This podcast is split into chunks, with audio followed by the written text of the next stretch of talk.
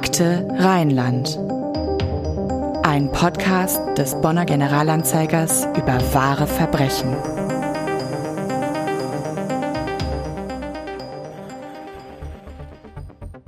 Tagebucheintrag 7. Mai 2009. Mein Ziel? 50 Schüler mindestens. Klassen 8 bis 13, weil ich nett bin. Das Wichtigste sind mein Schwert und das Benzin. Zuerst werde ich in eine Klasse reinlaufen, den Lehrer schlachten und seine Schlüssel holen. So kann ich jede Klasse abschließen, nachdem ich einen Molotow-Cocktail reingeworfen habe. Wenn ich keine Cocktails mehr habe, laufe ich einfach ein wenig mit meinem Schwert rum und hab Spaß.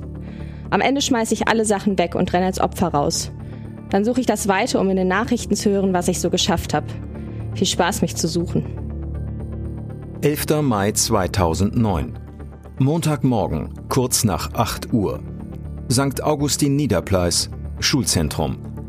Der Unterricht hat bereits begonnen. Eine dunkel gekleidete Gestalt betritt das Gebäude des Gymnasiums. Auf dem Rücken trägt sie einen Rucksack, über der Schulter eine Sporttasche. Die Gestalt begibt sich ins zweite Obergeschoss und dort zur Mädchentoilette. Sie betritt die hintere der beiden Kabinen, zieht schwarze Stiefel an und eine Tarnjacke. Sie befestigt ein Schwert an ihrer linken Körperseite und zieht sich eine Sturmhaube übers Gesicht. In die Hosentasche steckt sie eine mit CS-Patronen geladene Gaspistole. Sie dreht die Verschlüsse zweier mit Benzin gefüllter Flaschen ab und steckt jeweils einen Stofffetzen hinein. Einen dieser Molotow-Cocktails steckt sie in ein Seitennetz ihres Rucksacks, den anderen stellt sie auf den Fußboden. Plötzlich wird die Gestalt durch Geräusche aufgeschreckt. Im Flur öffnet sich eine Tür. Schritte nähern sich der Mädchentoilette. Die Gestalt zieht ihr Schwert, fasst es mit beiden Händen am Griff, hebt es in Angriffshaltung über den Kopf und postiert sich direkt vor der Eingangstür zum Toilettenraum. Sie möchte niemanden erschrecken. Sie möchte diejenige, die ihren sorgfältig ausgeheckten Plan ins Wanken bringt, töten. Hallo zusammen, wir begrüßen euch zu einer neuen Episode unseres Podcasts Akte Rheinland. An dieser Stelle wie immer der Hinweis, ihr tut uns einen riesengroßen Gefallen, wenn ihr uns folgt oder uns abonniert, da wo es möglich ist. Und am allermeisten freuen wir uns natürlich über eine nette Bewertung. Mein Name ist Anna-Maria Bekes, bei mir ist meine Kollegin Johanna Lübke und wir haben heute wieder ein weiteres Mitglied unserer Redaktion bei uns. Herzlich willkommen, Andrea Ziech. Hallo. Andrea, du bist Leiterin unserer Lokalredaktion in Siegburg. Kannst du kurz erklären, für welches Gebiet ihr zuständig seid? Ja, für ein größeres als Siegburg, dann das am besten umreißt ist das, wenn wir sagen, dass wir die Rhein-Sieg-Redaktion sind, denn wir fangen mit Niederkassel und Troisdorf im Norden an, dafür sind wir zuständig, Hennef im Osten und dann Siegburg und St. Augustin, das an Bonn grenzt. Ja, und in St. Augustin, das du zuletzt genannt hast, hat sich ja die Tat ereignet, über die wir heute sprechen. Kannst du noch mal ganz kurz erklären, was damals passiert ist? Weißt du, was die Alarmierung quasi ursprünglich war? Ja, die ursprüngliche Alarmierung hat für ein bisschen Verwirrung gesorgt, denn aus Versehen sind zwei Knöpfe gleichzeitig gedrückt worden, nämlich der Alarmknopf für den Feueralarm und für den Amok-Alarm. Und das löst eigentlich zwei gegensätzliche Sachen aus, nämlich das eine, dass alle das Haus verlassen und das andere, dass alle bleiben, wo sie sind. Aufgelöst hat sich das so ein bisschen dadurch, dass der Rektor, als er festgestellt hat, dass das falsch ist, diese Feueralarmierung ins Treppenhaus gegangen ist und die Schüler wieder zurück in die Klassenräume geschickt hat. Mhm, das hätte natürlich auch schief gehen können, aber da kommen wir später nochmal zu. Also vor Ort, kurz nach dem Geschehen, war die Lage noch einigermaßen unübersichtlich. Um das zu verdeutlichen, hören wir mal rein in eine Meldung, die an diesem Tag auf unserer Website veröffentlicht wurde. Generalanzeiger Online, 11. Mai 2009. Eine 16-jährige Schülerin ist am Montag möglicherweise in letzter Minute an einem Brandanschlag auf ihr Gymnasium gehindert worden. In einem Rucksack, den sie in der Schule in St. Augustin bei Bonn zurückließ, fand die Polizei mehrere Molotow-Cocktails, wie Polizeikreise berichteten. Es gab eine Verletzte, eine Schülerin, der mit einem Messer der Daumen abgeschnitten wurde, weil sie die Tatverdächtige auf der Toilette vermutlich gestört hatte. In der Schule wurde Amok-Alarm ausgelöst. Die mutmaßliche Täterin flüchtete. Sie hatte das Gymnasium schon in der vergangenen Woche bedroht. Die Fahndung nach ihr lief am Abend auf Hochtouren. Die Polizei veröffentlichte ein Foto und den Namen der Gesuchten. Damit wissen wir dann auch, wie die Szene auf der Toilette, die wir eingangs gehört haben, weiterging.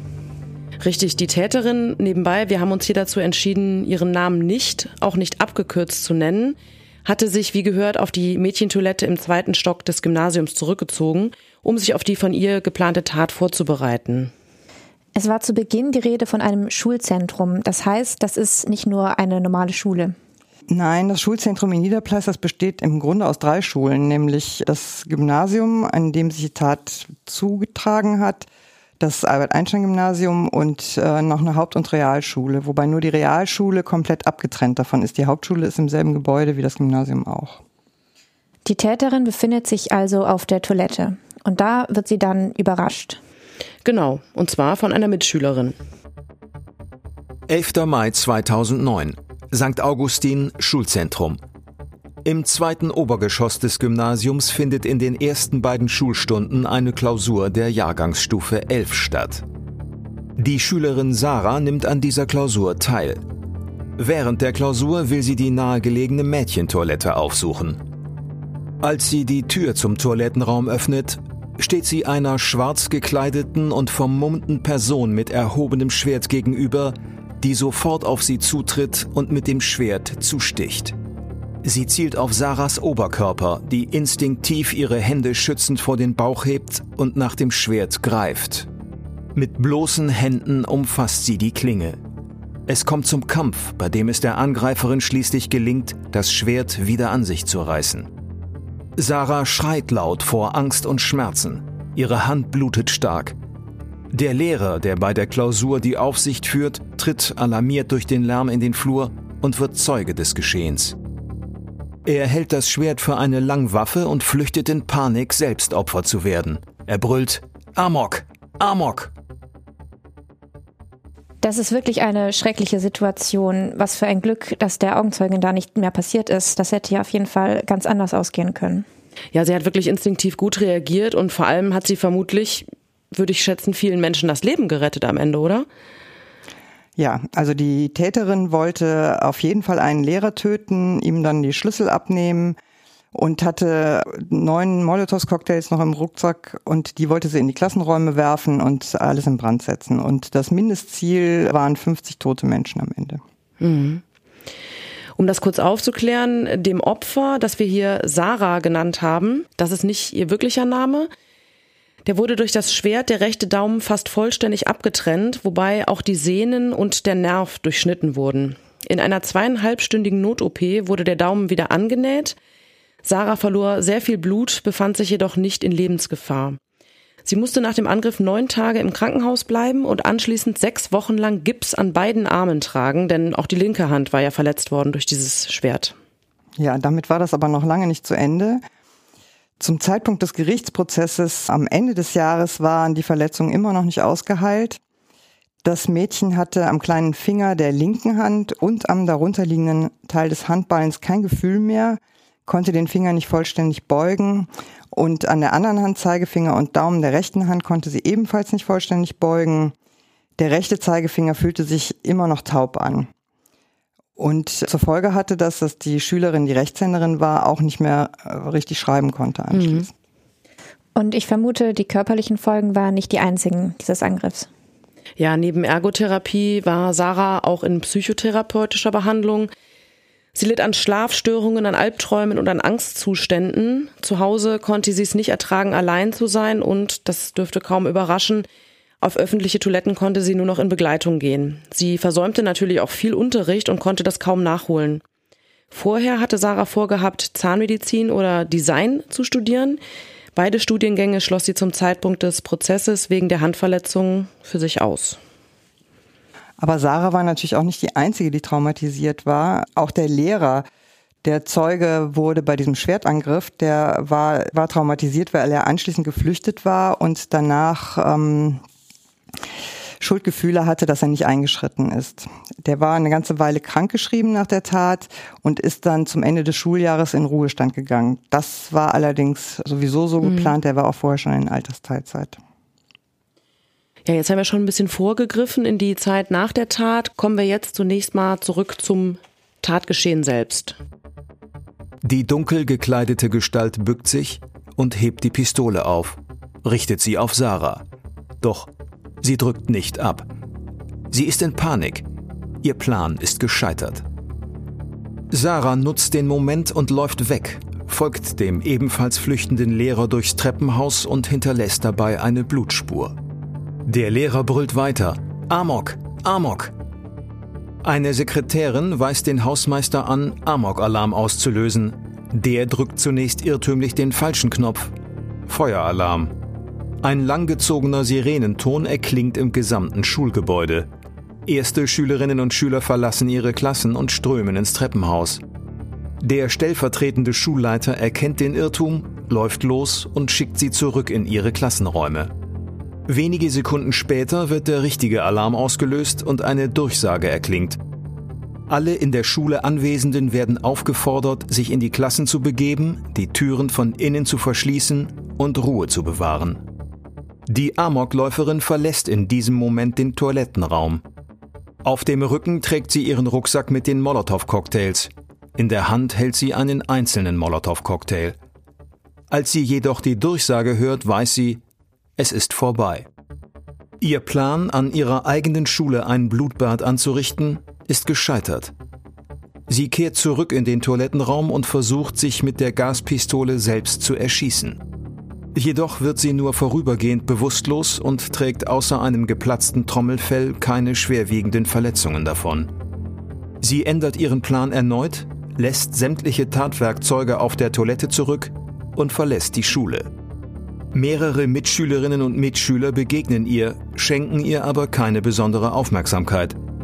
Die Amokläuferin, nach der bereits ein riesiges Polizeiaufgebot fahndet, fährt den gesamten restlichen Tag mit der S-Bahn zwischen Köln und Bonn hin und her, spaziert durch die Innenstädte, bis sie schließlich am Abend am Kölner Hauptbahnhof zu einem Service Point der Deutschen Bahn geht und sich mit den Worten stellt, ich werde von der Polizei gesucht.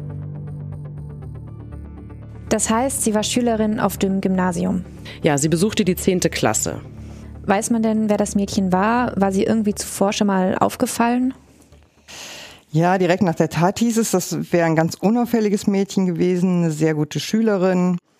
Äh, in Mathe war sie die Klassenbeste. Die Eltern des Mädchens stammten aus der Ukraine und waren wohl sehr gläubig. Die sind jeden Sonntag in die russisch-orthodoxe Kirche gegangen und haben auch ihre Tochter mit dahin genommen, ich vermute auch die anderen Kinder, und die 16-Jährige irgendwann dann gegen ihren Willen. Und auch ansonsten war das Familienleben des Mädchens von Schwierigkeiten geprägt. Im Prozess wird bekannt, dass die insgesamt fünf Kinder, von denen die Täterin das älteste ist, sich im Alltag weitgehend selbst versorgen müssen. Das ist für eine 16-Jährige vielleicht noch einigermaßen normal. Aber auch die ganz kleinen Geschwister, sechs und acht Jahre alt, die müssen anscheinend morgens alleine aufstehen, sich anziehen, Frühstück machen und zur Schule gehen. Also ich muss ehrlich sagen, als Mutter eines sechs- und eines siebenjährigen finde ich das höchst ungewöhnlich und kann mir das nur schwer vorstellen, wie das funktionieren kann. Die 16-Jährige hat nach der Tat auch beschrieben, dass ihre Eltern sehr leistungsorientiert waren und dass sie sich von ihnen deswegen abgewertet gefühlt hat sie hatte wohl das Gefühl, dass die Eltern sie nur dann schätzen, wenn sie sehr gute Noten nach Hause brachte und das Gute eben wohl noch nicht gut genug waren. Dann hat sie noch äh, gesagt, dass es wohl keinerlei Gespräche in der Familie über persönliche Probleme gegeben habe. Wenn man das so hört, dann denkt man, dass ihr Zuhause wahrscheinlich kein Ort gewesen ist für sie, an dem sie sich aufgefangen und geborgen gefühlt hat. Das hört sich nicht so an, nein. Die Eltern verhängten auch regelmäßig Strafen wie Hausarrest. Und es gab auch eine Gelegenheit Anfang 2009, also im Jahr des Amoklaufs, bei der der Vater die 16-Jährige als Bestrafung mit einem Gürtel auf den Oberschenkel schlug. Wir haben ja schon gehört, dass das Mädchen vor der Tat Tagebuch schrieb und ich glaube, wenn wir uns da nochmal einen Auszug anhören, wir haben einige Auszüge einsprechen lassen, da wird recht deutlich, in welcher Gemütslage die Täterin sich befunden haben muss. Tagebucheintrag undatiert. Ich hasse euch. Ich hasse euch. Ich hasse euch. Ich hasse euch. Alle. Am meisten hasse ich meine Erzeuger, sogenannte Eltern. Alle auf der Welt sollen wissen, was für abscheuliche, hässliche, hinterhältige und verdammte Menschen sie sind. Die einzigen Personen, die mir leid tun, sind meine kleinen vier Geschwister. Bitte nehmt sie heraus. Bitte. Ist es normal, dass Sechs- und Achtjährige ständig davon reden, dass sie sterben wollen? Ich möchte, dass es ihnen besser geht als mir und sie sowas niemals durchmachen müssen. Alle anderen sind kompletter Abschaum, außer einige wenige Menschen, die ich im Internet kennengelernt habe. Liebe Grüße an dieser Stelle. Ich bin so voll Hass, der immer wächst und ich kann nicht zurück. Nur noch ein bisschen, dann bin ich endlich fertig. So schön. Ich freue mich so unglaublich darauf. Ihr habt mich einfach nur kaputt und traurig gemacht. Jetzt bald werde ich glücklich sein. Das tut mir irgendwie auch gar nicht leid. Wie war es denn in der Schule für die 16-Jährige? Hatte sie Freundinnen und Freunde? War sie integriert in eine Gruppe? Also nicht in ihrer Eigenwahrnehmung. Sie hat sich zu Hause isoliert gefühlt und in der Schule ebenso isoliert und ausgegrenzt. Dabei scheint es zwar kein systematisches Mobbing gegeben zu haben, aber ihre Mitschülerinnen und Mitschüler fanden sie etwas sonderbar. Sie hat sich von ihnen abgesondert und echte Freundinnen hatte sie da wohl auch nicht. Es gab allerdings zwei Mädchen, die immer mal wieder versucht haben, auf sie zuzugehen und versucht haben, sie mit einzubeziehen, aber zu denen soll sie schroff und abweisend gewesen sein. Durch ein psychologisches Gutachten im Rahmen des Gerichtsprozesses kristallisierte sich heraus, dass bei der damals 16-Jährigen eine Zitat, mehrschichtige Persönlichkeitsproblematik vorlag, die sich auch schon sehr früh gezeigt haben muss. So notierte sie etwa schon im Alter von zwölf Jahren Folterfantasien in ihrem Tagebuch, wollte Menschen aufbohren, das ist auch ein Zitat, wobei sich das damals nicht auf konkrete Personen bezog. Ihre Mutter stieß wohl auch auf diese Aufzeichnungen und verfügte, dass sie so etwas, Zitat, in ihrem Haus nicht sehen wolle. Es gab aber keinerlei vertiefendes Gespräch darüber oder den Versuch rauszufinden, woher diese Gefühle kommen. Also die Mutter hat nicht versucht, dem Mädchen irgendwie zu helfen mit diesen ja, schlimmen Gefühlen, sondern hat das einfach sozusagen verbannt. Ja, das Mädchen litt unter starken Minderwertigkeitskomplexen. Selber hat sie gesagt, sie fände sich fett und hässlich. Das äh, mag in der Pubertät noch relativ normal sein, ist aber natürlich trotzdem für jeden, der sich so empfindet, eine starke Belastung. Zeitweise hat sie sich wohl auch selbst verletzt, also sie hat sich geritzt, aber das war wohl eher eine kurze Phase. Und wie kommt es dann schließlich dazu, dass dieses Mädchen so einen schrecklichen Plan fasst und so viele Menschen töten will? Das war natürlich Thema in dem Prozess vor dem Bonner Landgericht. Und im Nachhinein lässt sich nachvollziehen, dass die Radikalisierung schon im Herbst 2008 begonnen haben muss. Das war so ein halbes Jahr vor der Tat. Da war das Mädchen zusammen mit der Familie im Urlaub an der Küste in einer Ferienwohnung. Da wollte sie zumindest dieses Mal auf gar keinen Fall mit hin, musste aber dann und hat sich entsprechend im Urlaub benommen. Sie hat jede gemeinsame Aktivität verweigert und auch die Beteiligung an der Hausarbeit, ihren kleinen Bruder geärgert. Dann hat die Mutter ihre Tochter beschimpft und angeschrien, wollte ihr eine Ohrfeige geben. Aber da ist das Mädchen zum ersten Mal ihr wohl zuvorgekommen und hat ihrerseits dann die Mutter geschlagen. Und das war sozusagen ein Schlüsselmoment? Ja, die Gutachter haben das so bewertet. Die schreiben, die Handlung bewirkte bei der Angeklagten einen bedeutsamen und entscheidenden Wandel ihrer inneren Einstellung.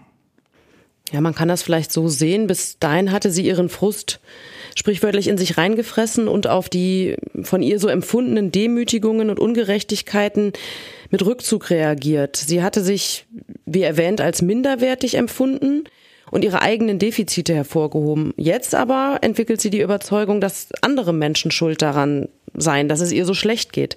Diese Ohrfeige gegen die eigene Mutter, die übrigens wieder keinerlei Konsequenzen hatte im Elternhaus, hat ihr vielleicht gezeigt, ich kann mich zur Wehr setzen. Also so kann sie das ja selbst empfunden haben. Und jetzt richtet sie ihre Aggression dann eben nicht mehr nach innen, sondern ganz gezielt nach außen, auf ihre Eltern, aber auch auf ihr schulisches Umfeld. Und wie wurde diese Veränderung dann auch von ihrem Umfeld wahrgenommen? Ja, sie hat angefangen, sich den Anweisungen ihrer Eltern zu widersetzen, ganz bewusst, auch den Erwartungen Ab Januar 2009 hat sie sich geweigert, mit in die Kirche zu gehen, hat angefangen, die Schule zu schwänzen gelegentlich. Bis dahin war sie halt immer sehr angepasst, schüchtern und unauffällig und auch weiter eine gute Schülerin. Und jetzt, ab dem Zeitpunkt, fangen die Leistungen an abzusacken. Es gibt blaue Briefe in Sport, Englisch und Französisch zum Halbjahr. Und im Unterricht ist sie auch aufsässig und provozierend. Und den anderen Schülerinnen und Schülern gegenüber ist sie zunehmend aggressiv, allerdings erstmal nur verbal. Ja, und es gibt auch ganz konkrete Vorfälle, die im Nachhinein, was natürlich immer leicht gesagt ist, eigentlich jede Alarmglocke hätten schrillen lassen müssen. Auf einer Skifreizeit, bei der das Mädchen auch sehr isoliert ist oder sich zumindest fühlt und sich auch ausgeschlossen von den anderen fühlt, da äußert sie mehreren Mitschülerinnen und Mitschülern gegenüber, diese umbringen zu wollen. Und spätestens ab diesem Zeitpunkt beginnt sie, konkrete Pläne für einen Amoklauf zu schmieden. Das wird aus Chatprotokollen im Internet ersichtlich. Sie informiert sich über Flammenwerfer, sie lernt, wie man Molotow-Cocktails baut, experimentiert mit Rauchbomben, sie klaut ihrem Vater eine Gaspistole und bestellt im Internet schließlich das Schwert, mit dem sie im Mai 2009 ihre Mitschülerin schwer verletzen wird. Das klingt wirklich so, als ob das alles dann ganz akribisch und von langer Hand von ihr geplant worden ist. Aus dem Abschiedsbrief der Täterin. Scheiß drauf, dass ich weiblich bin. Scheiß drauf, dass ich keine Knarre hab. Ich hab keinen Bock auf euch. Halte das nicht mehr aus und ich leg ne Menge Leute um. Bei Counter-Strike habe ich zum Glück gelernt, wie man das macht. Ich liebe Counter-Strike und zocke das in meiner gesamten Freizeit. Euer Pech, dass ihr es mir ermöglicht habt, das zu zocken. Nur so hatte ich die Möglichkeit zu trainieren. Ingame heiße ich Tim K. Peace is my hell. Weiblich ist für mich das Stichwort. Ist es nicht sehr ungewöhnlich, dass Mädchen oder Frauen solche Taten begehen? Ja, das ist total ungewöhnlich. Mehr als 80 Prozent aller Gewalttaten in Deutschland werden von Männern begangen und gerade Amokläufe verbindet man in aller Regel mit männlichen Tätern. Es gibt aber diese Ausnahmen, beispielsweise eine 16-Jährige, die 1979 in San Diego von ihrem Schlafzimmerfenster aus auf eine Grundschule schoss und den Direktor sowie den Hausmeister der Schule tötete und weitere Menschen verletzte. Ihre Begründung für die Tat war dann I don't like Mondays, also ich mag keine Montage. Das hat übrigens dann auch zu diesem bekannten Song inspiriert. Einen weiteren Amoklauf einer Frau gab es 2008 am Louisiana Technical College, als eine 26-Jährige auf ihre Kommilitoninnen und Kommilitonen mit einer Pistole feuerte und zwei von ihnen tötete bevor sie sich selbst erschoss. Diese Täterin hatte an paranoiden Wahnvorstellungen gelitten. An der Dilliard High School von Fort Lauderdale in Florida erschoss ebenfalls 2008 eine 15-jährige, eine gleichaltrige Mitschülerin, in die sie verliebt gewesen war und die sie abgewiesen hatte. Das ist jetzt kein Amoklauf im eigentlichen Sinne, wird aber in der Statistik dazugezählt, genauso wie der Fall der zwölf Jahre alten Amok-Schützin, die 2021 in der Rigby-Mittelschule in Idaho mit einer halbautomatischen Pistole um sich schoss. Dieser Fall könnte vielleicht am ehesten mit dem aus St. Augustin vergleichbar sein, denn zum Glück, muss man sagen, wurde hier niemand getötet und auch nicht verletzt, weil alle rechtzeitig fliehen konnten. Das Mädchen wurde wegen versuchten Mordes zu einer siebenjährigen Jugendstrafe verurteilt. Nur nebenbei, in Deutschland wäre sie strafrechtlich mit zwölf Jahren nicht zu belangen gewesen. Ebenfalls wird zu den insgesamt fünf Amokläuferinnen, die die USA zählen, die Person gerechnet, die im März 2023, also vor ganz kurzer Zeit, in einer christlichen Schule in Nashville, Tennessee, drei Kinder und drei Erwachsene erschoss, bevor sie von Polizisten gestoppt und selbst erschossen wurde. Dieser Täter, sage ich jetzt mal, identifizierte sich selbst als Mann, war allerdings als biologische Frau geboren, also transgender. Da ist also nicht ganz klar, kann man das jetzt wirklich zu Frauen zählen, die Amokläufe begangen haben.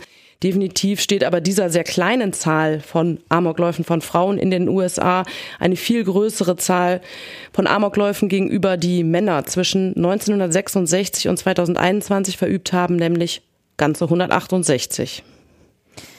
Gibt es eigentlich überhaupt sowas wie einen typischen Amokläufer? Man hat da ja irgendwie schon so ein bestimmtes Bild im Kopf.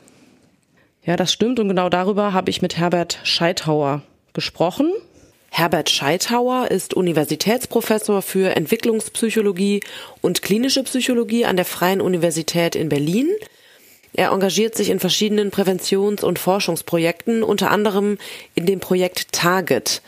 Das steht für Tat- und Fallanalysen hochexpressiver, zielgerichteter Gewalt und da werden alle deutschen Fälle solcher hochexpressiven, zielgerichteten Gewalt durch jugendliche Einzeltäter, also Amokläufe, School-Shootings, terroristische Einzeltaten, unter verschiedenen Perspektiven analysiert.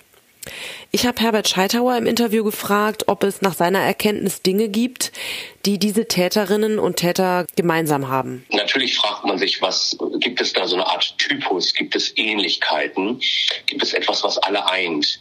Viele dieser extremen Stereotypien, die wir lesen und von denen wir immer wieder hören, die stimmen einfach nicht. Mhm. Einiges davon stimmt durchaus, aber nicht auf alle Fälle bezogen. Und es ist eben nicht so, dass ähm, wir diesen klassischen, typischen School-Shooter oder Amok-Täter oder wie man es auch immer nennt, auch die Begrifflichkeiten werden da ja unterschiedlich verwendet. Es gibt nicht diesen klassischen und äh, eindeutigen Typus. Es gibt ganz unterschiedliche Fälle. Und wir stellen gewisse Ähnlichkeiten dar. Aber man muss sich eins klar machen, die Anzahl der Fälle ist natürlich so gering, dass wir eher Individualitäten haben als Ähnlichkeiten in vielen Fällen, wenn wir auch gleich Ähnlichkeiten über die Fälle hinweg finden.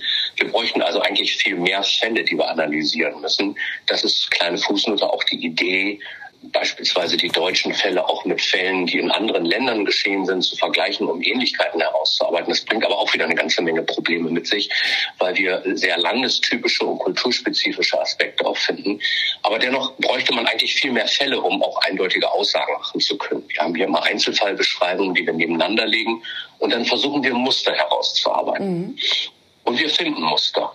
Ja, das eine, um gleich auch nochmal mit diesem Mythos aufzuräumen, sehr häufig wird ja gesagt, ja, die sind alle psychisch gestört, die sind Opfer von einer Schizophrenie und das ist eigentlich so nicht richtig. Also in äh, vielen Fällen lassen sich keine belastbaren Befunde für psychische Erkrankungen dieser Art finden.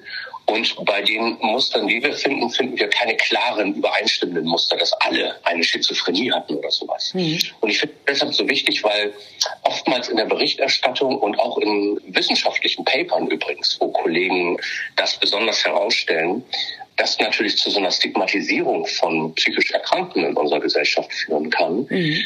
Ich würde also sagen, man kann hier erstmal nicht davon sprechen, dass wir ein klares Muster an psychopathologischen Auffälligkeiten finden und dass alle Täter und Täterinnen sozusagen psychopathologisch auffällig waren. Wir finden natürlich andere Muster, soziale und individuelle Risikofaktoren.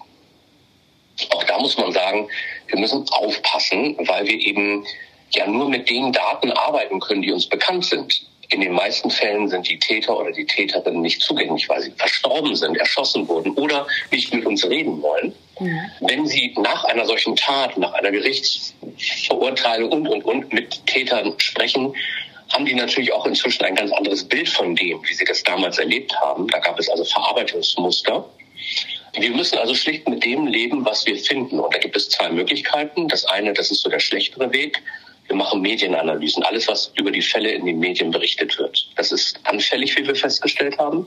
Und das stimmt auch nicht immer. Wir haben mit Fallakten gearbeitet. Das heißt, alles, was über einen Fall an offiziellen Akten, Gerichtsverhandlungsprotokolle, ähm, Gutachten zu dem Fall, staatsanwaltschaftliche Ermittlungsakten, in denen dann eben Gutachten und ähnliches zu finden sind, damit haben wir gearbeitet. Mhm sind natürlich genauso anfällig, weil da steht ja nur drin, was da drin steht. Da steht aber nicht alles drin, was wir gerne wissen würden. Ja, deshalb muss man das vorsichtig betrachten. Dennoch ist es so, dass wir dass wir natürlich gewisse Dinge finden, worin sich die Täter dann, dann einigen. Sehr häufig werden dabei Sachen auch beschrieben, die allerdings so allgemein sind, dass sie nicht spezifisch sind. Das heißt, wenn man so etwas beobachtet, heißt das nicht, dass aus einem Schüler, einer Schülerin, einem Jugendlichen ein Schoolshooter wird. Und nicht in allen Fällen finden wir das. Zum Beispiel wird häufig von einer Depression gesprochen, dass die depressiv waren dass die narzisstisch waren, was dann heißt, dass die sich selbst als grandios darstellen, ihre Fähigkeiten überschätzen, äh, überschätzen, sich selbst bewundert sehen wollen, Zurückweisung besonders kränkte empfinden. Und da ist schon mal etwas dran, weil wir das häufiger bei Fällen finden, die einem bestimmten Typus entsprechen. Ja, mhm. aber natürlich wird dann auch berichtet, ja, der war aggressiv oder der war misstrauisch, der war kontaktscheu, der hatte ein geringes Selbstwertgefühl, ähm, hatte Gewaltfantasien.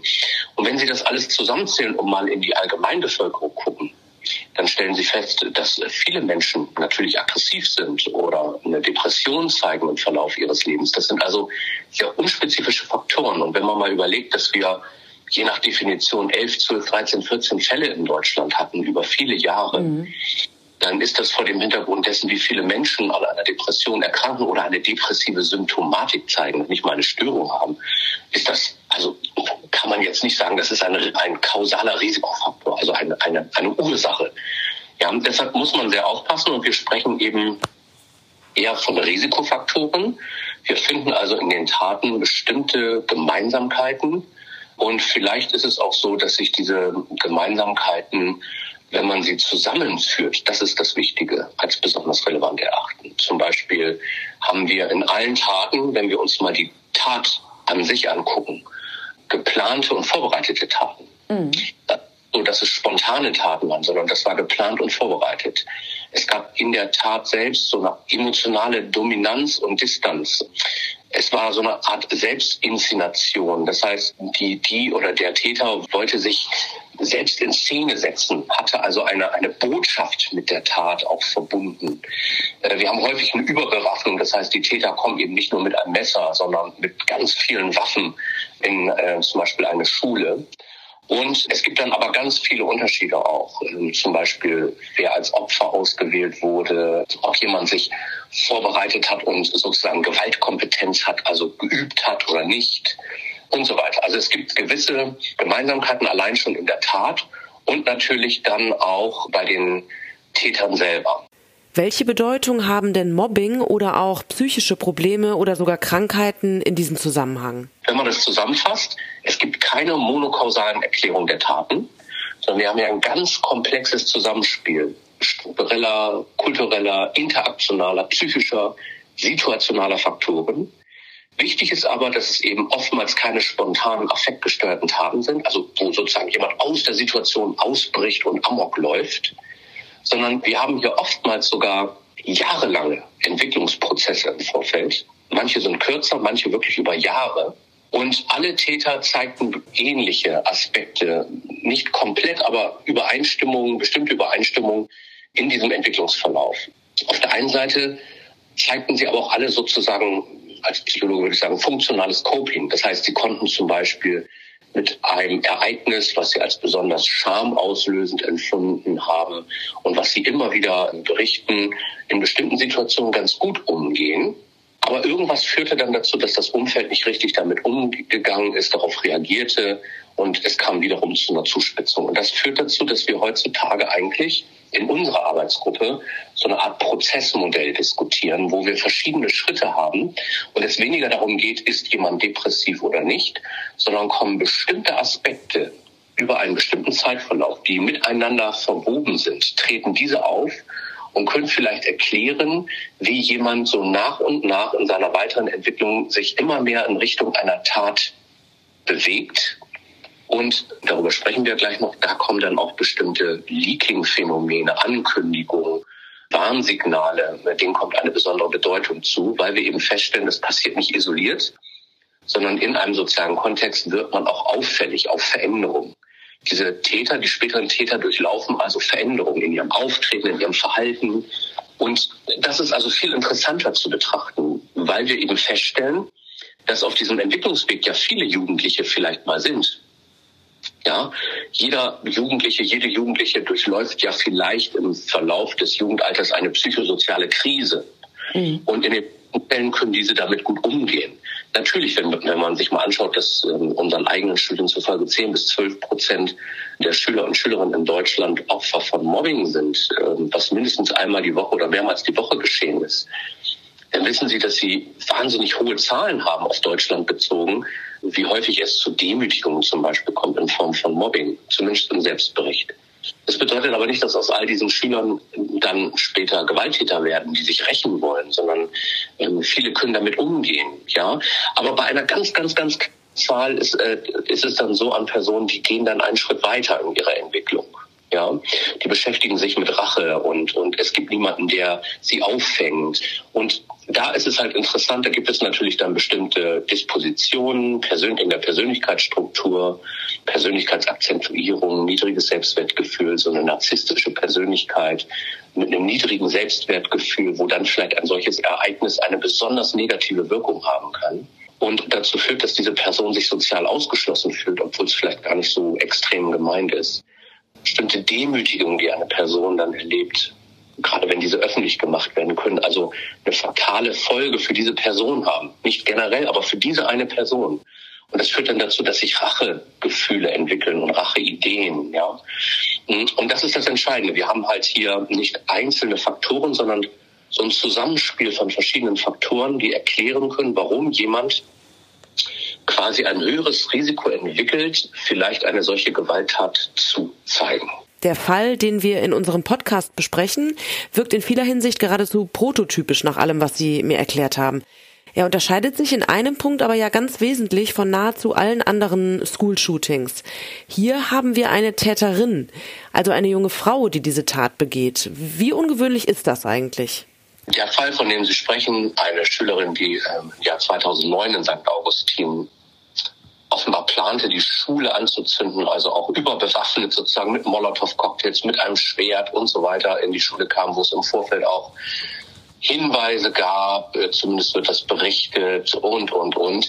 Es ist enorm, wie viele Übereinstimmungen tatsächlich auch zu anderen Taten wir hier finden. Und äh, man kann nur von Glück sagen, dass es eine Schülerin gab, die eben auf diese Schülerin wiederum aufmerksam wurde und ähm, auch wenn sie dafür einen Daumen war, glaube ich, einbüßen musste, mhm. konnte sie eben verhindern, dass es da zu Schlimmerem kam. Und äh, sie konnte sozusagen diesen Tatablauf bevor es überhaupt zu einer Tat kam, weil, die, weil das Mädchen sich ja in der, in, in der, im Schulklo irgendwie aufgehalten hat und umziehen wollte, was auch immer, konnte sie das durchbrechen. Und das war sozusagen das Glück. Ansonsten ist es erstaunlich, wie ähnlich diese Taten auch den Taten sind, die überwiegend von Jungs werden, äh, ausgeführt werden. Sie hat sich wohl auch identifiziert mit dem Tim K. Also ich glaube, Winnenden ja, war der, genau. ja. Genau, genau. Das haben wir häufig, dass in den Taten, mit denen wir uns beschäftigen, wir sogenannte Narrative wiederfinden, also wie sozusagen Amokläufer, Schoolshooter zu sein haben.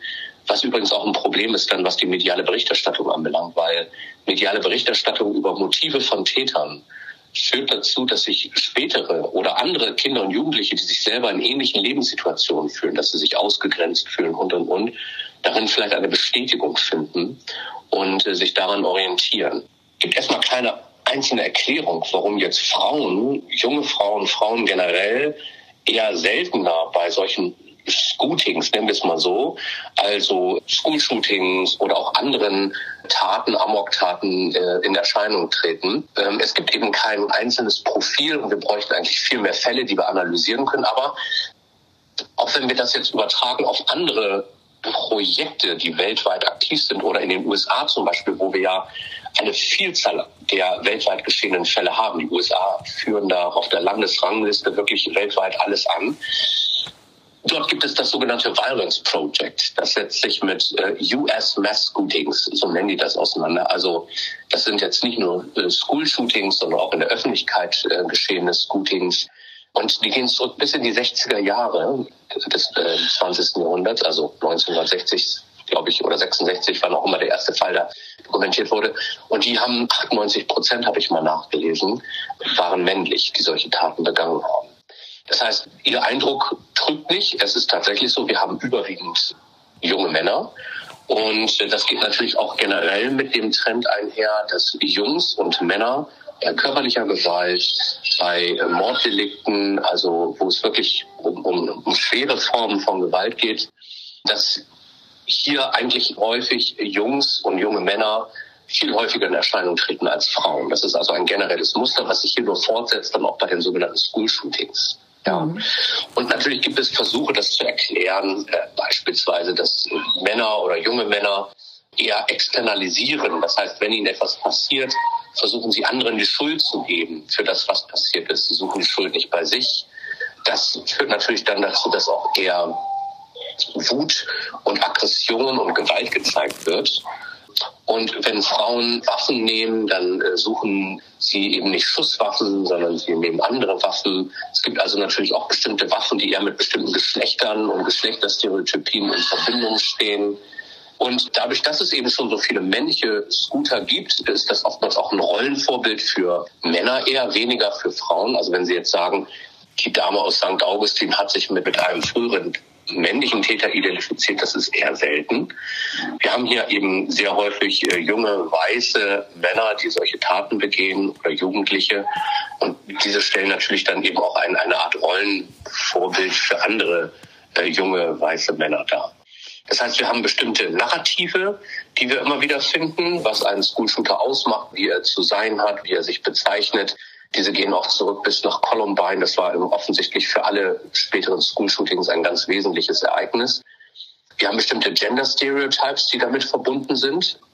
Und wir haben eben auch vermutet in der Sozialisation von Kindern und Jugendlichen andere Ausgangspunkte, die erklären könnten, warum es eher junge Männer sind, die sich vielleicht bei bestimmten Dingen eher gedemütigt fühlen. Zum Beispiel finden wir auch in Studien, dass sehr häufig Männer dann auch Rache nehmen wollen für romantische Zurückweisung.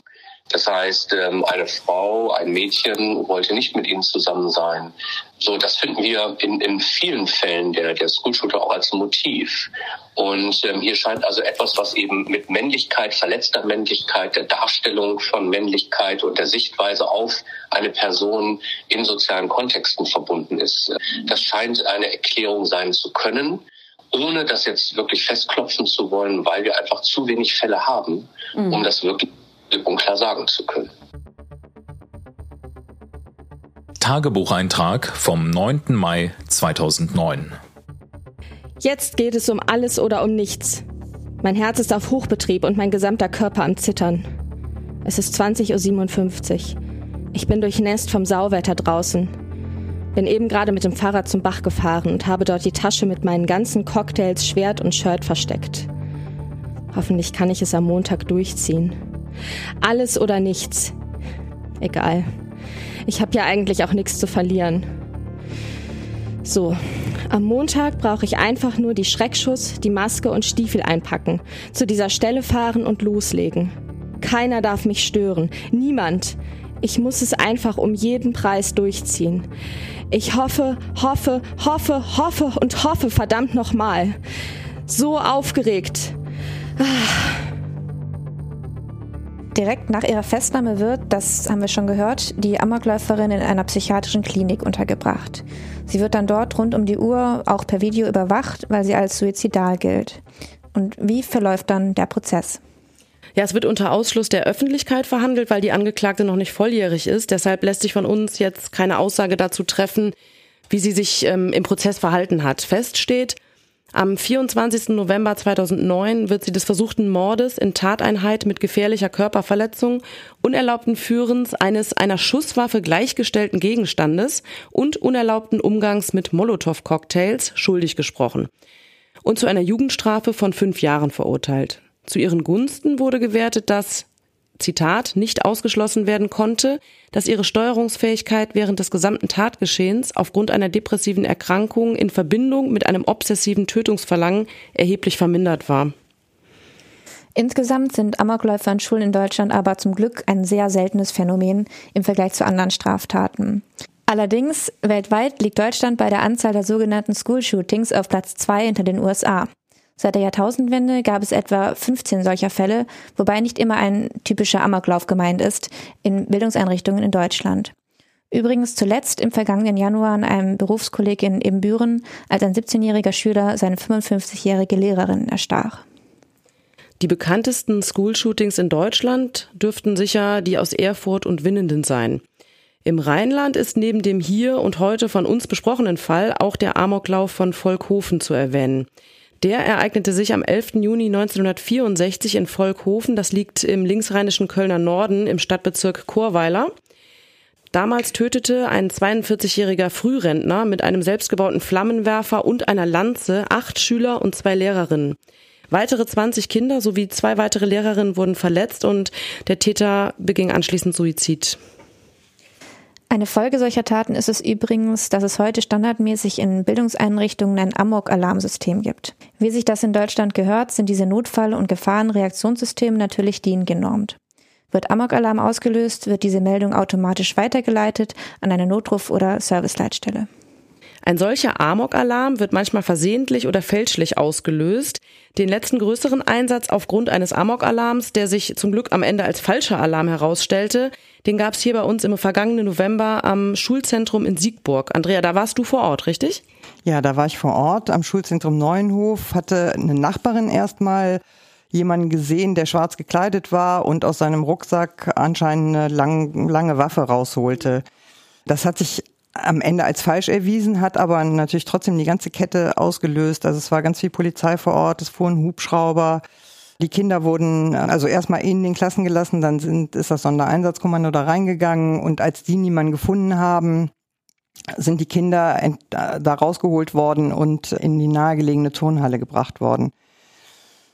Und äh, da halt irgendwie wurde mit denen gesprochen. Und dann ging das aber noch weiter. Es wurde nämlich auch zeitgleich oder beziehungsweise kurze Zeit später wurde angeblich am Bahnhof jemand gesehen, der auf einem Gebetsteppich in Mekka gebetet hat und eine Tasche unter ein Auto geworfen hat. Das hat sich aber als komplett falsch erwiesen. Also es war irgendwo ein alter Rucksack abgestellt. Dieses Video mit dem Gebetsteppich war vermutlich von irgendwo anders her, das vermutet zumindest die Polizei. Also sonst hat ihn da niemand gesehen. Und da war auch nichts Besonderes mit, genauso wie die Langwaffe offenbar äh, ein Feuerwerkskörper war. Mhm. Also man sieht, da wird auch viel dann ausgenutzt und mit Fakes gearbeitet in solchen Fällen. Genau. Ne? Wobei, also dass die Nachbarin reagiert hat, war ja im Grunde ganz gut. Auf jeden Fall. Äh, und es hat natürlich trotzdem für Aufregung bis in den nächsten Tag äh, gesorgt und auch für noch Schulen, die umliegend waren. Auch da wurden die Kinder in den Klassenräumen behalten, weil man gar nicht wusste, wo derjenige hingegangen war. Es wurde auch die ganze Zeit nach irgendwelchen Flüchtigen gesucht. Ja, also. In jedem Fall, das kann man sagen, hinterlassen solche Vorkommnisse und es recht tatsächliche Amoktaten natürlich Spuren bei den Betroffenen. Auch dann, wenn ihnen selbst nichts passiert oder wenn im besten Fall eben gar nichts passiert. Ich habe zum Beispiel mit einer Kollegin heute noch gesprochen, die 13 oder 14 Jahre alt war bei dem Amoklauf in St. Augustin und die auch hier in der Nähe auf eine Schule ging zu dem Zeitpunkt. Sie meinte, sie hätte bestimmt ein Jahr Angst gehabt, auf die Schultoilette zu gehen.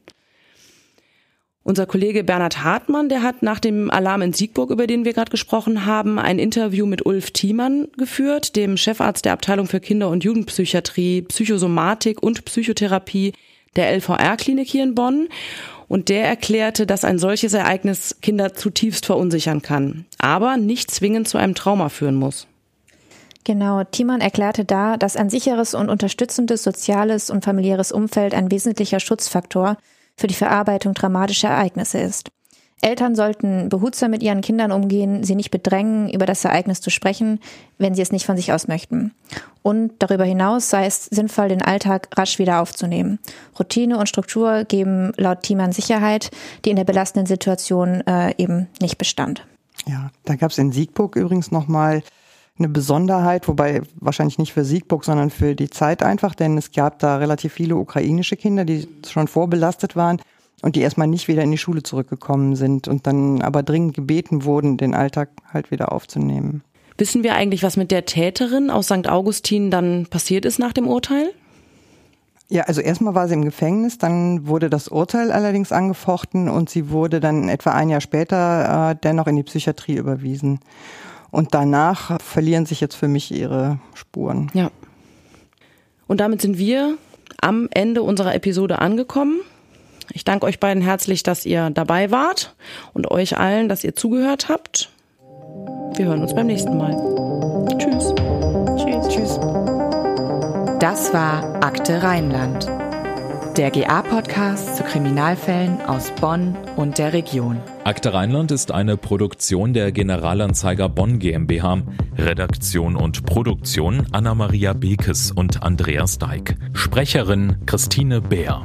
Sprecher Daniel Dähling und Martin Busch. Intro und Outro Charlotte Pekel. Grafik Sabrina Stamp.